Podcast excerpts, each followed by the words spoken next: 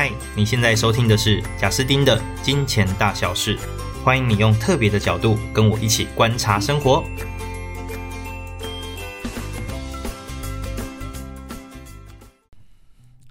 Hello，欢迎来到金钱大小事。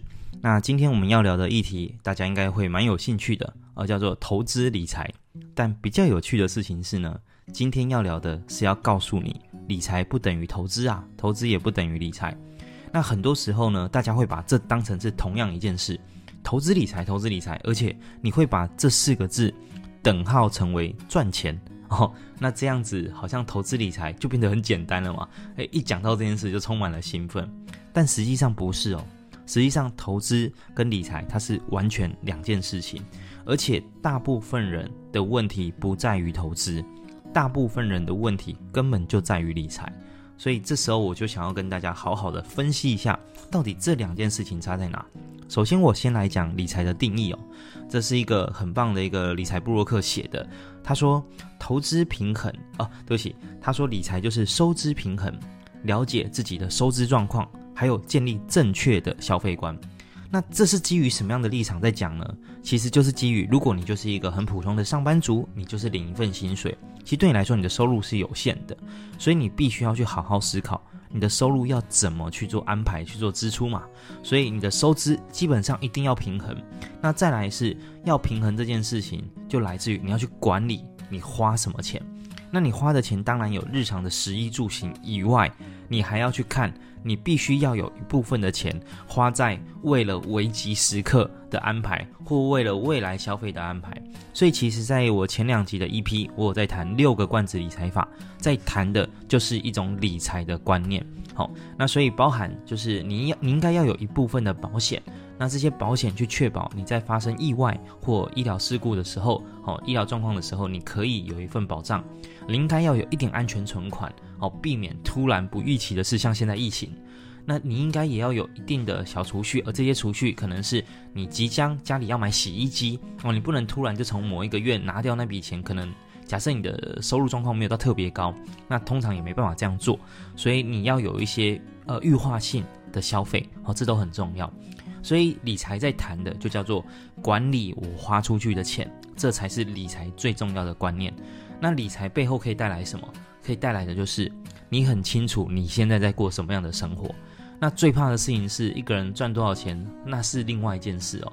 但他连自己钱怎么花都不知道，而这个问题是百分之九十的人的问题，就奇怪，我也认真赚钱啊，没有乱花啊，怎么就存不了？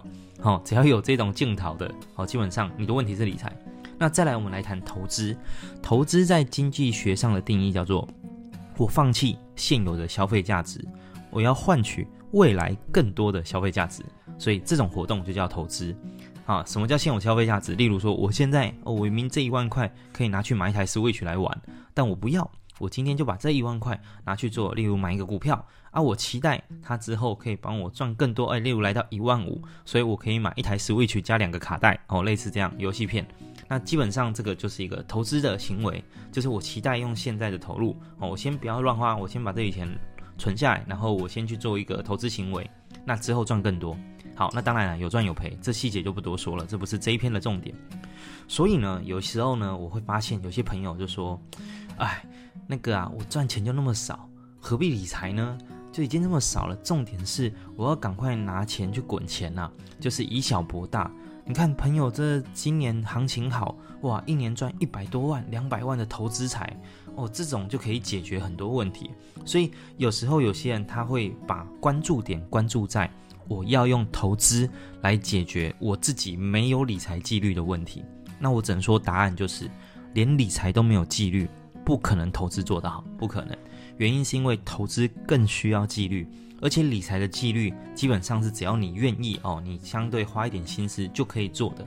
那你知道在投资市场上可是腥风血雨啊，那个摇来摇去的，你这时候你的纪律更显重要。如果没有纪律的人，投资绝对死得很惨。因此，投资理财它是有一个阶段性的，你一定是先把理财这一端做好，才会慢慢的走向投资。那当然。这件事情不是说很长，什么要花两年才能学会理财，然后再花两年开始做投资，不是。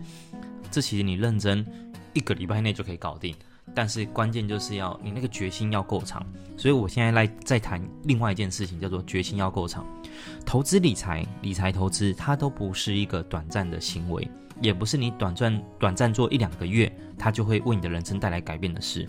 你今天希望这件事情为人生带来改变，最少五年起跳，你必须五年起跳的时间，你都愿意做很有纪律的纪律的金钱行为。那你之后才会有可能不同，才会有一些看得见的累积。所以要怎么样才能推动自己啊？我的理财规划啊，我的可能投资的想法，我的那种做法，都可以稳稳的持续往前推呢？哎，这边我先插播一下，例如你到现在还是不太懂我在讲的理财的细节到底是什么，你可以回去听前两篇 EP，有一个六个罐子理财法。那投资的部分，欢迎去听在前面的傻瓜投资法。哦，那这些你大概听完，你就知道普通人可以怎么做了。好，那我现在要谈的是，不论是什么六个罐子，或者是傻瓜投资法，这一些是你今天要做场，你一定要有个明确目标。就很像，如果今天你在跑步，你根本不知道终点在哪，你跑得下去吗？可是为什么马拉松你跑得下去？因为你知道终点就在那边。所以我们也要知道理财的终点是什么？终点就是财务自由，就是。我希望我透过一个好的理财行为，让我人生到某一个时间点，我的选择不用再看钱的脸色了，不用看谁给我的钱多，我就只能做那个决定，而是我因为自己的财务稳健了，我可以拥有自己选择的权利，而且我的时间比较自由。好，这是理财一个很重要的一个终点。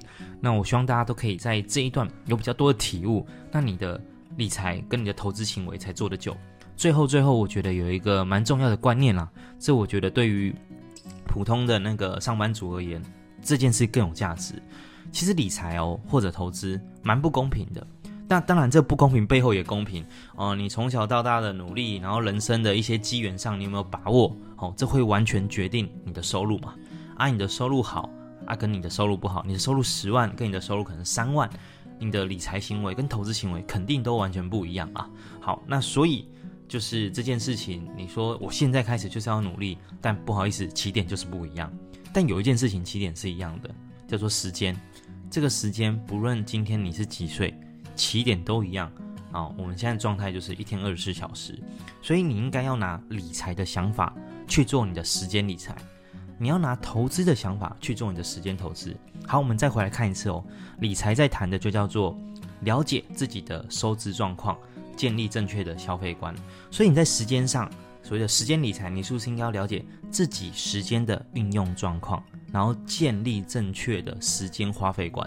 也就是说，你的时间应该会有一些在食衣住行上，而很正常哦，在工作上很正常，在家庭、在娱乐也都正常。但除了这些以外，你在你的时间规划上有没有规划一些时间？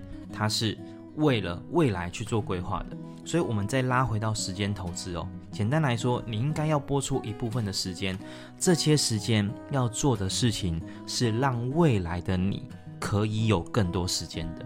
所以，还是拉回我刚刚讲的财务自由这件事哦。财务自由在谈的就是人生一个礼拜当中啦，就普通人一个礼拜当中，送给工作四五十个小时。那你认真一看，哇，这花的时间几年累积下来，可真不得了，占你人生三分之一啊！所以，如果你能够及早让自己去做有选择权的事，让自己处于这样的一个状态，那你不觉得你就赚回了不少时间吗？所以，我们除了在理财上，在金钱上，哦，是用所谓理财跟投资的想法，我更建议普通人，我普通上班族应该要在时间上也有理财投资的想法，好好关注时间花到哪了。并且关注你的时间有没有花一部分去创造让未来可以创造更多时间的事。好，那如果有的话，那肯定你几年后的生活状态就会不同。那人生很有趣啦，出了学校之后就没有标准答案了，也没有就是课本，也没有固定的考试，通通都没有，一切就是自己的决定。这是好事，也不是好事。对于如果你愿意有方向，你愿意守纪律，你愿意去寻找目标的人，绝对是好事。但是如果对于就是你只是想要跟着 社会的齿轮走，也没有说不好。但是你大概也能够预想未来自己的样子。那金钱大小是在谈的就是用不同的金钱观念去切入各个人生的抉择。那希望大家这一集可以对你有点帮助。那不管在金钱上、在时间上、在理财上、在投资上，你都有更明确的判别。那以上就是我们今天的这一集，下集再见，拜拜。